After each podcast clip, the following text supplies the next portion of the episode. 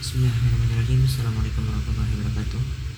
Alhamdulillah salatu wassalamu ala rasulillah. La illallah wa la syarika lahu wa asyhadu anna Muhammadan abduhu wa rasuluhu la nabiyya ba'dah. Amma ba'd. Ya, eh, teman-teman. Sesuai permintaan panitia buat ke depan Insya Allah kita bakal ngobrol sedikit tentang media sosial dan pelajar muslim. Eh, Jadi buat pertama yang ingin saya bahas mungkin tentang stigma media sosial yang saat ini mungkin berkembang di beberapa pemikiran eh, masyarakat muslim. Jadi ada di antara kita ya eh, memandang bahwa media sosial itu bertolak belakang dengan pribadi seorang muslim. Nah, gitu ya. Nah, padahal teman-teman, kalau misalnya kita kaji lebih jauh, kaji lebih dalam ke dasarnya dulu, media sosial itu hanya sebatas alat, teman-teman. Gitu. Karena dia hanya sebatas alat, posisinya itu gak negatif ataupun positif. Tapi karena dia alat, jadi posisinya itu netral. Nah, yang membuat positif atau negatifnya itu tergantung penggunaan e, manusia, tergantung yang menggunakannya. Pisau, teman-teman, itu bisa menjadi nilai positif kalau misalnya digunakan untuk memasak hasil masakannya itu nanti dibagikan kepada orang muslim gitu kepada orang miskin kepada orang yang lebih membutuhkan gitu cuma itu bisa menjadi apa hal yang negatif ketika kita menggunakannya contoh untuk membunuh tanpa alasan gitu ya. Atau apa e, menyiksa orang dan sebagainya itu menggunakan pisau tadi. Nah sama media sosial juga teman-teman. Media sosial itu pada dasarnya hanya sebatas alat. Makanya dia nggak punya nilai moral e, sedikit pun itu positif ataupun negatif. Yang membuatnya positif itu kita dan yang membuatnya negatif juga penggunaan kita gitu. Nah makanya ketika kita menggunakannya dengan baik maka pengaruh dari media sosial itu pun akan baik dan itu akan sejalan dan selaras dengan kepribadian seorang muslim. Kalau misalnya enggak ya berarti apa e, pengaruhnya bakal buruk dan itu bakal bertolak belakang sama apa e, pribadi seorang muslim. Nah apa gitu teman-teman? Apa istilahnya indikator yang menjadikan media sosial itu bisa baik ataupun buruk gitu mungkin indikatornya banyak teman-teman ya. Apa eh, ya cirinya tuh bisa banyak.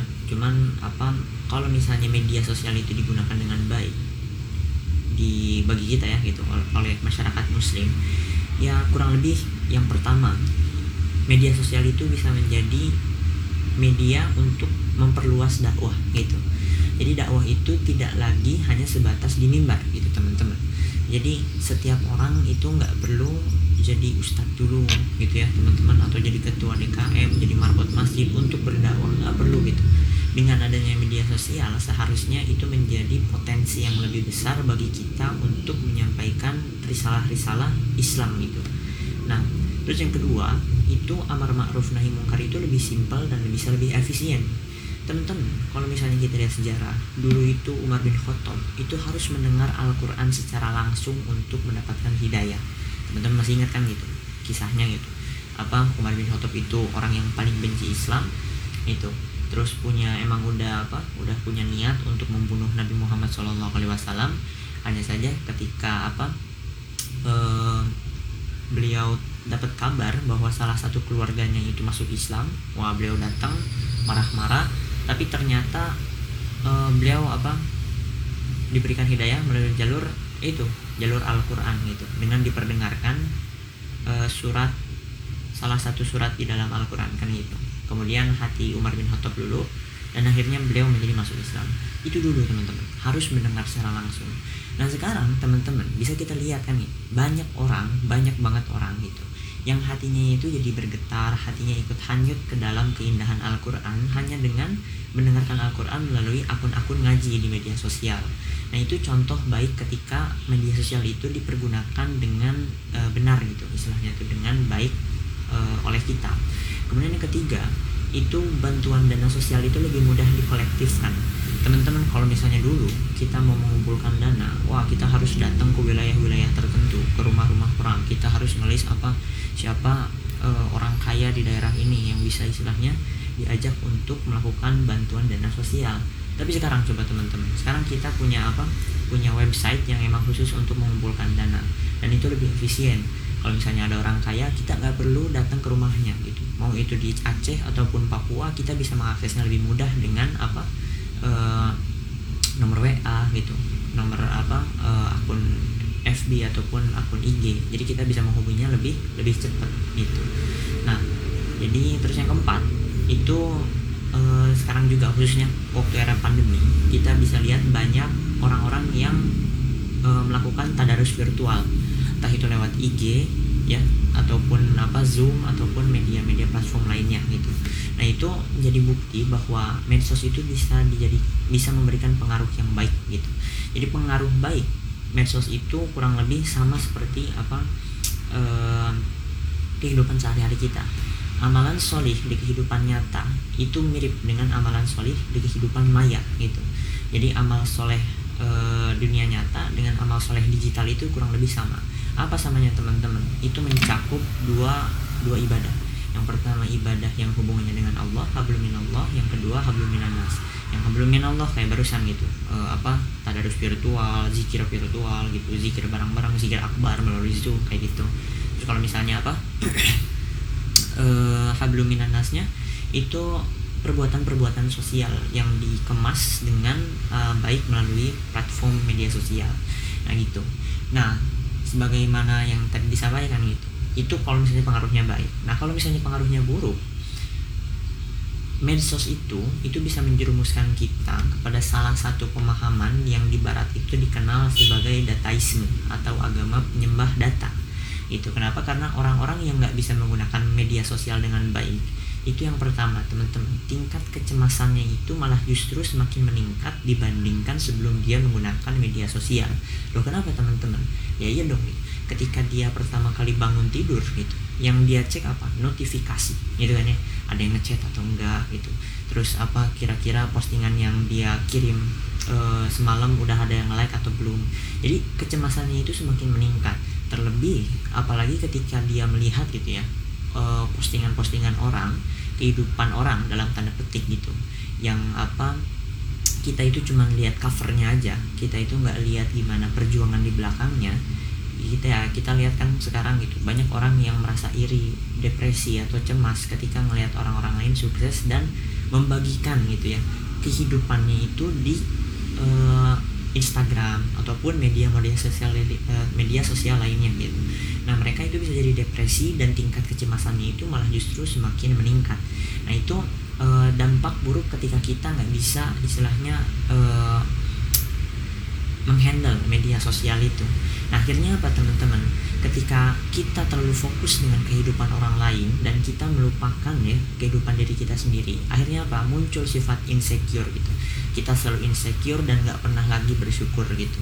Dan itu adalah e, target setan ketika emang apa ingin menyesatkan kita.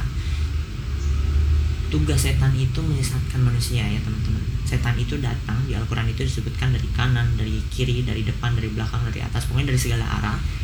Terus kata setan apa? Setan itu tujuannya tujuannya kan ingin ngajak ke neraka. Nah salah satu indikator keberhasilan setan menjalani tugasnya itu apa kita tidak lagi menjadi bersyukur. Dan kalau misalnya kita nggak bisa apa menggunakan medsos dengan baik kita malah jadi insecurean gitu nggak pernah lagi bersyukur. Itu berarti setan berhasil. Nah itu. Dan itu ya yang kedua ya teman-teman. Terus yang ketiga itu merubah paradigma orang sukses ya. Jadi hari ini orang-orang beberapa orang itu memandang orang sukses itu adalah orang yang banyak followersnya orang yang sukses itu kalau misalnya posting itu banyak like-nya. Terus kalau misalnya komen itu wah hasilnya itu apa pujian-pujian gitu tepuk tangan gitu ya dan segala rupa. Nah e, termasuk dalam apa kalau misalnya dia punya akun YouTube kalau misalnya subscribernya banyak itu berarti dia orang sukses. Nah karena pandangan ini teman-teman kayak barusan ya kita terlalu fokus ke e, kepada dunia orang lain kehidupan orang lain dan melupakan kehidupan sendiri akhirnya apa teman-teman? Kita itu menjadi hilang jati dirinya gitu. Kita itu telah melepaskan esensi menjadi manusianya gitu. jadi kita tidak lagi menjadi manusia. Karena kita tidak lagi merdeka kita mencetak diri kita itu menjadi sesuai dengan keinginan netizen. Akhirnya kita apa? Menggunakan logika kerumunan. Orang-orang lain trennya ini ikut-ikutan ke sini. Orang lain lagi senang ini kita ikut ke sana. Ditanya kenapa? Loh kenapa ikut tren ini? Loh kenapa ikut tren itu? Kita jawabnya nggak tahu saya e, soalnya lagi tren aja gitu jadi jati diri kita selaku manusia merdeka itu menjadi apa menjadi hilang gitu. Karena kita nggak lagi merdeka kita nggak lagi bisa berpikir dengan jernih. Gimana caranya gitu bisa menjadi manusia merdeka terus istilahnya kita masih bisa mempertahankan apa e, konsistensi dalam berpikir itu teman-teman media sosial itu uh, yang maksudnya tuh bukan cuman scrolling jempol doang sebenarnya itu uh, kita juga harus bisa melibatkan otak dan hati ketika bermedsos itu. Karena kalau misalnya enggak itu ya bahasanya itu kita terkena hypnotize gitu. Jadi kita sedang dihipnotis kalau misalnya kita nggak melibatkan otak hati dan pikiran ketika nge-medsos. Ya cuman scrolling scrolling scrolling dadaskan gitu apa jempol. Jadi pada dasarnya itu barusan teman-teman. Jadi itu kalau misalnya pengaruh terburuk dari medsos itu ketika orang tidak bisa uh, apa memanage dirinya nggak bisa menghandle medsos dia itu akan terjebak barusan ke dataisme jadi akhirnya apa teman-teman? Dia nggak lagi menjadikan Tuhan itu sebagai tolak ukur kebenaran. Tolak ukur kebenaran apa dong kalau misalnya di dataisme? Atau ya para penyembah data gitu. Ya data. Mereka mentuhankan data. Mereka apa tolak ukur kebenaran ataupun kesalahan itu tergantung data. Maksudnya apa teman-teman kalau ada orang yang posting nih ada orang yang posting like-nya banyak gitu. Data yang ditampilkannya itu like-nya banyak. Oh berarti dia benar gitu.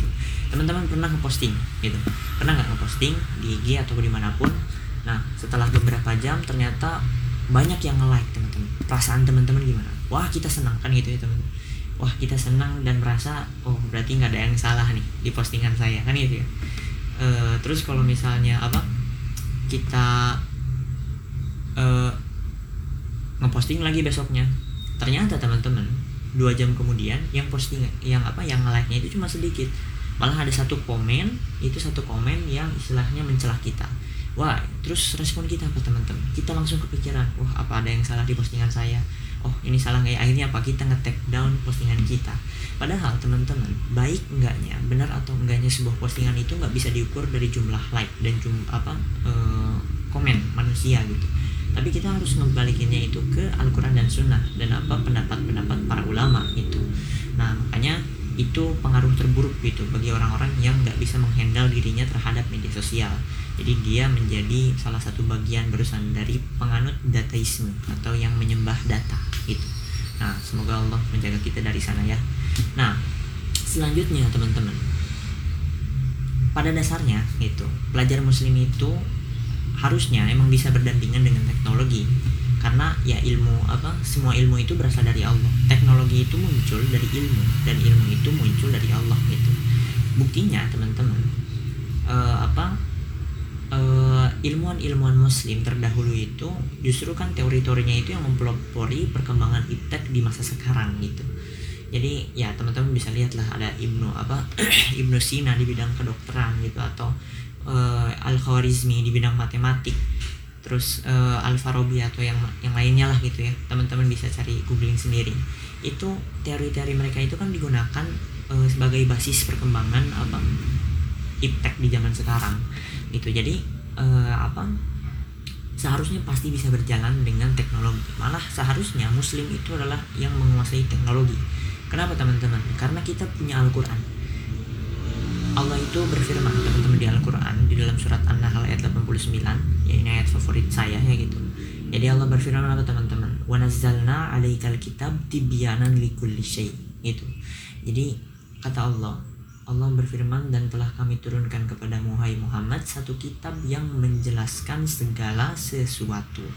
Nah gitu teman-teman. Jadi kalau misalnya teknologi itu dijelaskan dengan ilmu sedangkan Al-Quran itu menjelaskan sesuatu maka seharusnya itu Muslim itu adalah kelompok yang bisa menguasai teknologi gitu.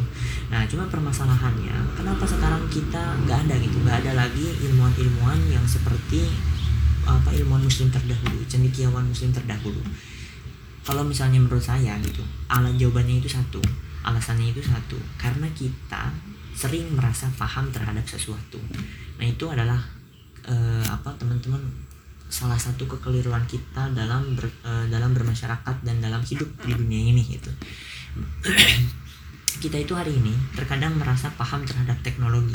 Kita merasa paham terhadap Instagram. Kita merasa paham terhadap TikTok. Kita merasa paham terhadap apa uh, dunia modern. Kita merasa bahwa kita itu udah paling modern dengan bisa mengakses IG mengakses TikTok. Udah nggak lagi apa alay-alayan di Facebook gitu udah bisa lagi buat status di WA udah bisa apa membuat PowerPoint. Kita menganggap kita itu udah menjadi manusia modern gitu. Padahal teman-teman kalau misalnya di abad sekarang khususnya di apa era 4.0 itu syarat untuk menjadi orang yang bisa mengikuti zaman itu bukan cuman bisa mengakses bukan cuman menjadi konsumen media sosial. Teman-teman kalau misalnya ingin dikatakan sebagai orang yang apa mengikuti perkembangan zaman, teman-teman itu pertama itu harus bisa mengerti apa yang dinamakan dan apa yang dimaksud dengan big data. Kemudian yang kedua mengerti dan apa e, memahami juga yang disebut dengan artificial intelligence. Terus yang ketiga teman-teman harus bisa memahami blockchain dan masih banyak gitu ilmu-ilmu yang sebenarnya apa kadang nggak kepikiran sama kita. Jadi kita udah merasa paling modern gitu dan mentertawakan generasi-generasi ya e, dulu ya gitu ayah kita ataupun apa orang tua orang tua kita itu yang istilahnya masih terjebak dalam lingkaran FB atau apalah gitu. Kita sering merasa kita lebih paham kita lebih apa merasa lebih uh, modern daripada mereka. Padahal konsep itu ya teman-teman konsep merasa paham terhadap sesuatu itu adalah konsep yang keliru. Kenapa teman-teman? Karena kalau teman-teman merasa paham kita kalau misalnya kita merasa paham terhadap sesuatu artinya apa teman-teman kita nggak akan lagi bertanya. Oh iya dong. Kalau misalnya yang bertanya itu untuk orang-orang yang nggak paham. Kalau kita udah paham kita merasa paham kita nggak akan bertanya. Kalau misalnya kita nggak bertanya teman-teman artinya apa teman-teman? Kita nggak berpikir. Kenapa? Karena pertanyaan muncul itu karena aktivitas berpikir kita bisa bertanya karena kita berpikir terhadap sesuatu. Makanya kalau misalnya kita berhenti bertanya kita berhenti berpikir. Dan kalau misalnya kita berhenti berpikir teman-teman artinya kita memutuskan untuk berhenti menjadi manusia. Karena ciri esensial ciri paling mendasar bagi setiap manusia itu adalah berpikir. Kalau misalnya apa ada orang ya manusia yang tidak berpikir dia manusia secara biologis tapi bukan secara esensial gitu. Karena Allah memang menciptakan manusia itu diciptakan untuk berpikir. Makanya di Al-Quran banyak banget teman-teman. Itu sindiran-sindiran Allah itu terhadap kita yang jarang berpikir. Nah makanya gitu kenapa sekarang nggak ada lagi Ibnu Sina di abad 21 nggak ada lagi Al-Khwarizmi abad 21 nggak ada lagi apa Al-Kindi di abad 21 ya karena kita sering kali merasa paham terhadap sesuatu. Kita nggak mau lagi bertanya kita nggak mau lagi berpikir dan kita nggak mau lagi menjadi manusia. Itu teman-teman.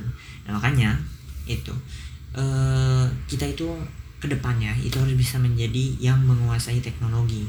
Itu.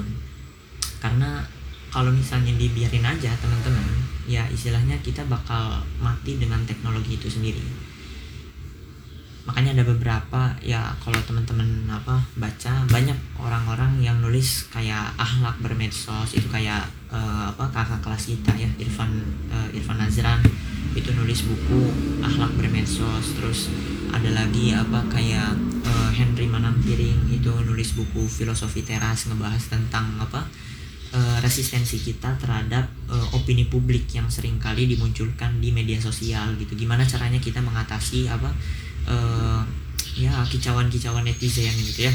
Terus apa uh, anggapan buruk dari orang-orang gitu.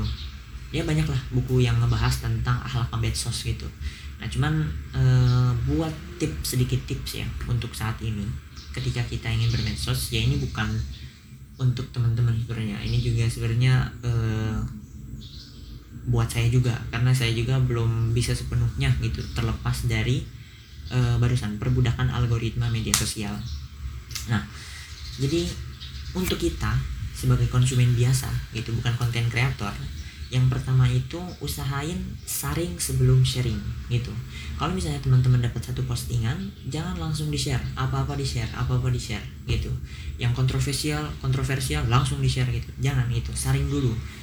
Telaah dulu informasinya dari mana asalnya dari mana validit apa validasi infonya itu benar atau enggak gitu tepat atau enggak itu dikaji dulu. Baru setelah udah apa udah e, teruji validitasnya itu baru di share sama teman-teman gitu. Jadi waktu share ke grup keluarga itu ke grup keluarga ataupun grup siapa itu tenang gitu kita nggak ada beban gitu. Nah jadi jangan sampai kita jadi ahli forward gitu. Apa apa di forward apa apa di forward kan gitu. Apa apa di share apa apa di share jadi usahain sharing sebelum sharing. Nah terus yang kedua uh, apa teman-teman hidup kita itu bukan hanya tentang scrolling pakai jempol gitu. Kehidupan kita itu nggak sebatas di dunia maya tapi kita juga punya kehidupan di dunia nyata.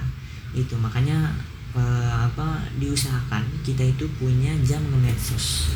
Gitu uh, kalau misalnya di bahasa Arab saya pernah dengar apa ceramah Syekh Khomis Az-Zahrani. Itu ngebahas tentang media sosial sama. Jadi kalau misalnya di uh, Arab itu teman-teman media sosial itu terjemahan Arabnya itu uh, al wasa uh, wasail at-tawasul gitu. Media penyambung.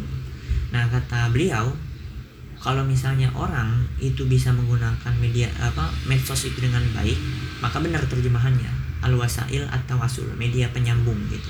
Tapi kalau misalnya dia menggunakannya dengan buruk gitu ya justru dengan nge-medsos dia apa mendekatkan yang jauh menjauhkan yang dekat gitu. Lupa dengan orang-orang sekitar gitu itu bukan jadi wasa elit tawasul lagi. Bukan jadi apa media penyambung. Tapi jadi wasa elit takopo. Sebagai media pemutus gitu. Nah makanya eh, usahain kita punya jam medsos. Jadi kita nggak terus-terusan medsos setiap hari setiap jam setiap waktu. Tapi kita bisa juga apa bersosial dengan kehidupan sehari-hari kita sebagai apa e, makhluk sosial yang memang membutuhkan itu teman-teman. Apa kayak e, sentuhan gitu ya berbicara secara langsung gitu. Bukan jadi manusia di balik layar terus itu jadi kita harus bersosial secara langsung. Nah terus yang uh, apa ketiga khususnya ini mungkin buat yang konten kreator. Kalau misalnya patokannya gitu patokan kita uh, dalam berkonten di media sosial itu usahain jangan terjebak jangan diperbudak sama algoritma media sosial. Jadi kadang ada orang yang ingin berdakwah. Dia itu udah wah niatnya udah karena Allah. Dia mulai apa? Posting postingan baik gitu. Posting Al-Quran posting apa? Uh, postingan yang baik lah. Cuman sayangnya dapat like sedikit. Nah waktu dia lihat ada orang yang ngeposting ya gitu. Ada orang yang ngeposting uh, fotonya.